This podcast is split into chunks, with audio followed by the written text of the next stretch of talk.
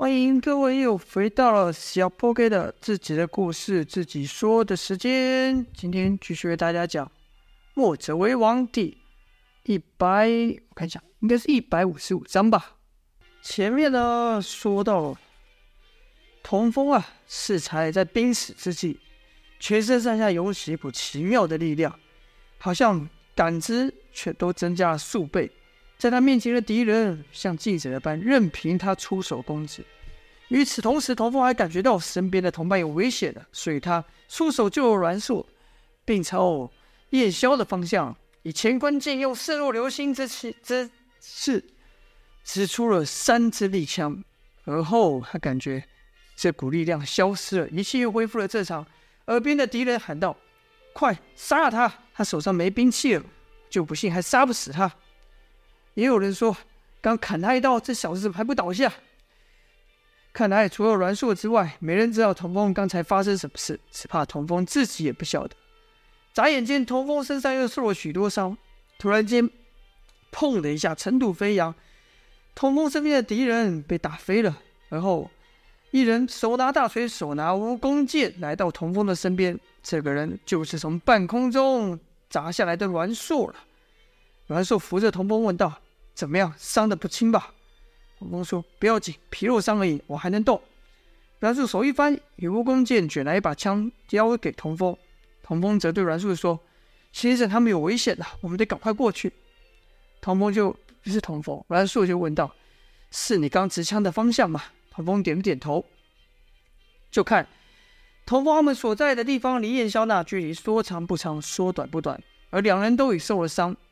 童风就对阮树说：“树姐，你跟在我后面，我要用仅存的力量，用乾坤镜开路，一鼓作气赶去先生那边。”阮硕此刻也不逞强了，说道：“上吧，风啊，你尽管向前冲，后面呢，交由我来对付。”说着，还把手中大锤交给童风，自己又翻来一把刀。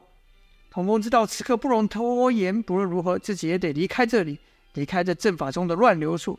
就听。通风大喊一声：“杀！”跟着就听“砰”的几声响，通风身边的敌人全都被他打飞。这就是这就是乾坤镜的威力。空隙一出来，阮树立刻补上前，用蜈蚣剑从缝隙处攻击。虽然阮树造成的杀伤力并不强，但足以让敌人吃痛，无法追击。如此，两人搭配突破了数道人墙后，终于看到了燕霄、胡安、王离、莫文等人的身影。他们知道自己终于来到了正中的内圈了。可他们脸前面还有两道人墙啊！阮硕喊道：“就差一点了，我们已经看到先生他们了。”可童风一连使出威力巨大的乾坤镜，身子再终究坚持不住，往前走了几步后，居然一个力虚腿软要。倒下去，阮硕见状，立刻扶起童风，以刀剑组成防御网，不让敌人趁机进攻。要在如此乱军中还要护着童风前进，即便阮硕也做不到，就只能被困在原地，不断阻挡敌军了。但没关系，两人的到来，王林和阮硕自然感应到。就看王林、阮硕不说话，几次互看了一眼，就朝阮硕的方向奔来。砰！阮树和王离杀破两道人墙后，一人搀着童风，一人搀着阮树，退到了刚才的位置。这里有一座六角形的平台，平台面前有一个壕沟陷阱。阮树忙问道：“先生呢？”王离则回道：“先生和胡大哥都已经上台了。”阮树说：“那还等什么？我们赶快上去啊！”莫文夫说道：“我们正打算上台，就看到你们了。”童风看着眼前的陷阱，这个陷阱就像当初在他们守备吴城时所制作的壕沟陷阱一样，就问道：“怎么回事？”王离说：“说来也十分惊险。先生和胡大哥刚才冲了一，差一点就要掉进陷阱，不知从哪飞来三道利剑，帮他们把敌人杀退，替先生他们争取了时间，让两让先生和胡大哥从陷阱中逃了出去。”阮硕这次知道这三把利剑是同风所赐，但现在不是说这些的时候了，便说道：“先上台再说。”四人就都要上了台，就看台上有六人，这六个人呢，身上都穿戴着帽子，也就是我们常说的冠。而六人都拿剑，看这态势啊，这六人已将燕萧和胡安给围在剑网之中，而且这六人均非等闲之辈啊！强如燕萧和胡安都面色凝重的无跟与他们对峙着。时间往前一点，却说王离刚说燕萧胡安中了埋伏是怎么一回事？原来王离应该说王离胡安和莫文等人。学着燕萧的打法，不去抵抗阵势，而是顺着阵型而走。过了几圈后，就看到了这六角圆台方台，台形有数道人墙，盾牌刀枪林立，而且全是穿着重铠甲的壮硕精兵。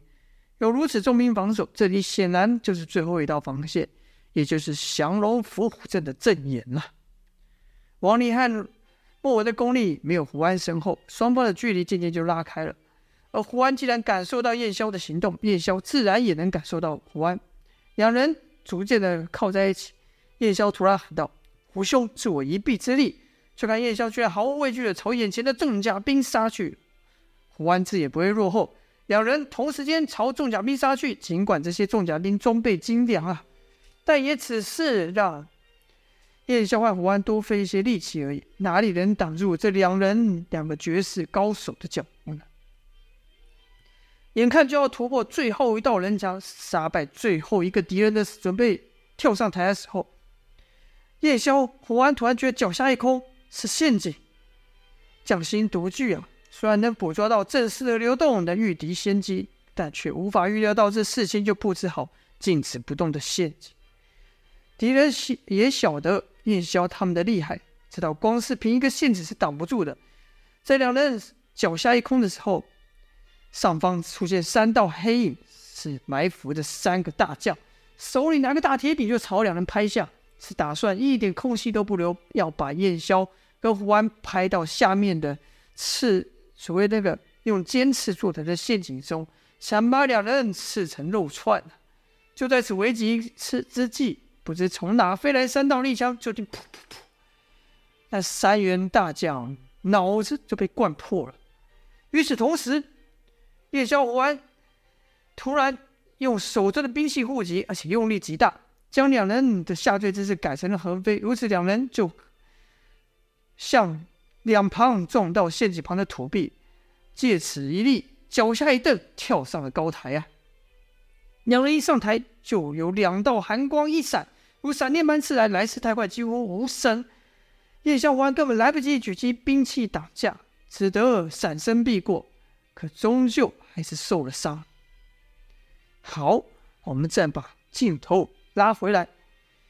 这时呢，燕萧胡安与六个持剑之人对峙着，而王离、莫文、阮树、童风也都上了台。王离就问道：“先生，他们受伤了？”王离说：“这些卑鄙的家伙居然暗下毒手。”说着就想要上前相助。可是，就听胡燕萧说道：“你们都别动手，前面的可不是一般人，他们是儒门中的高手，儒林七贤。前面很前面的时候说到，儒林七贤呐，他是儒家中的代表人物啊。适才出手伤燕萧的人叫做子周，另外两个。”剑指燕萧的是子义跟子优，而还有三剑对着胡安的是子奇、子清跟子然。子忠、子义体格魁梧啊，子清、子奇是面如冠玉，一副书生样。子悠呢，则是一脸茫然，好像不关心场上的事情，又好像在担心什么。而那个位叫子然的，他虽没有叫像子中、子义这样威武的气势，却另生出一一股气度，好像一切。尽在他掌握之中。刚才出手伤胡安的就是子然，可见，可见他的武功并不比其他人低呀、就听子中说道：“哼，真没想到你们能到了这里，真是大大超乎我们的预期。”燕萧子回道：“我就知道指挥这阵法人肯定不是简单人物，但万万没想到，居然是你们几个。更让我不解的是。”几位什么时候为隋国效力了？就听子安淡淡一笑，然后说道：“先生就别再问了。今日这个场面，我也不想见到。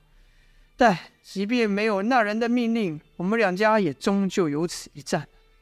燕萧说：“我们为何要与你们一战呢？”子悠这时说话了，说道：“因为你们走的不是正道。”听子悠的批评，童风忍不住问，反问道：“我们哪里不行正道了？我们不顾自己的性命，帮百姓抵挡多少战争的侵略？我们解放这么多宝，这么多的保护，这么多的俘虏，使他们不必成为他们奴隶。我们扶持弱者，难道这些你们都说不是正道吗？就看子悠，子悠摇摇头，显然不赞同啊。子义则说。”墨家的事迹，我们当然知道。你们不畏强权，不求名利，确实不简单。我还听说有几位城主都愿意让城给你们，但你们却推却了。这点不为名利所动，我子义佩服。但子清却说：“可你们错也错在此。”童风不服啊，就问：“我们哪里错了？”子清以他几乎透彻的眼神看向童风，说道。因为你们的做法不符合大多数人的利益，甚至可以说你们的做法根本上违反了人性。此话一出，众人都不解，不禁喃喃道：“我们违反了人性。”这时，就听子然说：“你们确实救了不少人，也救了不少城，但你们却不从中索取任何回报，终日忙忙碌碌，付出了许多，却没有壮大自己的势力，以此一扫天下诸恶。”当今天下到处都是战火，照你们的做法，得到什么时候是个头？到你照你们的做法，何时才能恢复天下太平之日？这是燕萧说：“照你这么说，那些城、那些人都不该救了吗？”子然说：“成大事者不拘小节，他们的存亡，如果对天下太平的大局是一种阻碍，哼，牺牲了也无不妨。”子期则说：“这世道纷乱已久，就如一盘乱棋，要扭转乱世，使天下重归正道。为了这更大的目标，有些棋棋子逼不得已，必须舍弃。”燕萧则说：“你说的我不认同。每个人都有活下去的权利，每个人都不应该成为他人的棋子。我认为，世人都平等，没有人应该被牺牲。”子期看了看燕萧，摇了摇头，似乎为燕萧的固执而惋惜。童风又说：“你口中的正道是谁的正道？谁说他的正道就重要过其他人的性命呢？”子然说：“正所谓事有轻重缓急，人有亲疏贵贱。你们不愿意牺牲任何一人，自然救不了任何一人。”燕萧昂然道：“谁说我们不愿意牺牲任何一人？我们愿意牺牲。”我自己，我们墨家人的性命。子然浅浅一笑，又说：“哼，天下间有谁不知道你们墨家人为了救世，即便脚跟都走破了，血都流干了，还心甘情愿？你们说这个叫做大爱，但就我看来，你们其实什么也没做。你们不是应该说，我听说你们不是把自己的行为比喻成提水救火吗？可惜你们提的水再多。”也灭不了这片地的烟火。即便你们救了那些人一次、两次、三次、十次又如何？只要没有人站出来一统乱世、终结乱世，那这天下的战火就不会止息。你们所作所为，对于那些人来说或许是大爱，但就我来看，只是些小人小义之事。子然说完后，燕萧挺起了身，昂然道：“我明白了，你说的不错。”我们两家早晚会有一战。燕萧居然主动求战啊！此举让王离等人都感到诧异。就听燕萧絮道：“你们的道是扶持你们所认同的王，替他扫平所有不利的势力，而后你们就认为那个王会行仁政、爱百姓、救乱世。但这我可不能认同。”子义气道：“你你怎么这么就想不明白？怎么这么固执呢？”燕萧回道。你们的做法是将天下赌注在那王的血脉上。也许现在他真是一位仁君，他的下一代，他的下下代呢？也许这个王会听从你们的建议，现在会听从你们的建议，但当他行恶之后，但当他行恶之时，你们又会做什么？夏桀的残忍，幽王的愚昧，你们制止得了吗？再说，以你们的做法，只爱自己的王，只爱他的国，这天下会变成今日这样，难道不是就因为人人都想成王，各个国家都想壮大自己的势力，而去侵略并吞其他国家所导致的吗？有实力的人不去帮助他人，而是借由并吞比他弱小的国家来强大自己，这样的天下，就是你们所谓的太平天下吗？那些被你们牺牲的国，被你们牺牲的百姓，会甘愿吗？我还是秉持我的理念，我相信，当天下的人与国都彼此相爱、互相帮助、兼爱的时候，天下自然就太平了。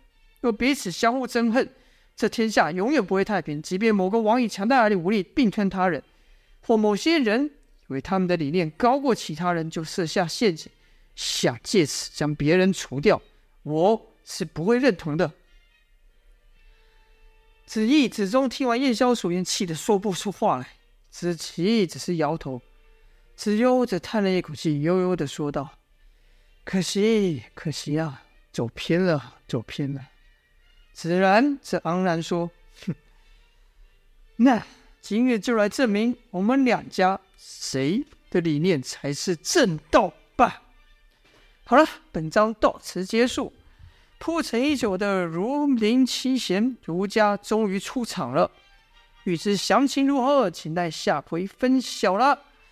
如果各位觉得墨者为王这故事不错，可以订阅，下次有哦有更新你就可以收到了。